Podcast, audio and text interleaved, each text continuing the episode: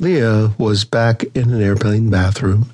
Her legs were down this time, and her panties were up. She was done using the facilities, and masturbation was the last thing on her mind and the last thing that her body could handle.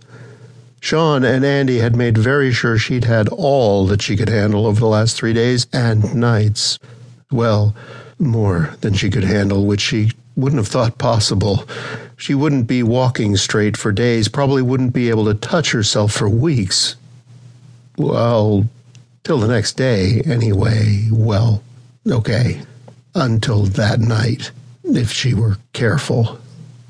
Not that she would be complaining any time soon, but what she wasn't sure how to handle was how to explain any or all of this to her best friend and roommate, Kirsten, Sean's sister. Lea couldn't think of a good way to approach the fact that not only had Lea finally, finally bedded Kirsten's older brother, whom Lea had crushed on and lusted after since the two women were still in college, but that they'd frolicked with Sean's roommate, who, like Sean, was a tall, broad shouldered southern firefighter, a wet dream on legs. That was quite outside the difficulty of letting Lea's best friend know that she would be leaving San Francisco at the end of the month leaving Kirsten without a roommate. It was overwhelming to feel so excited and satisfied at the same time as Lea felt nervous and sore.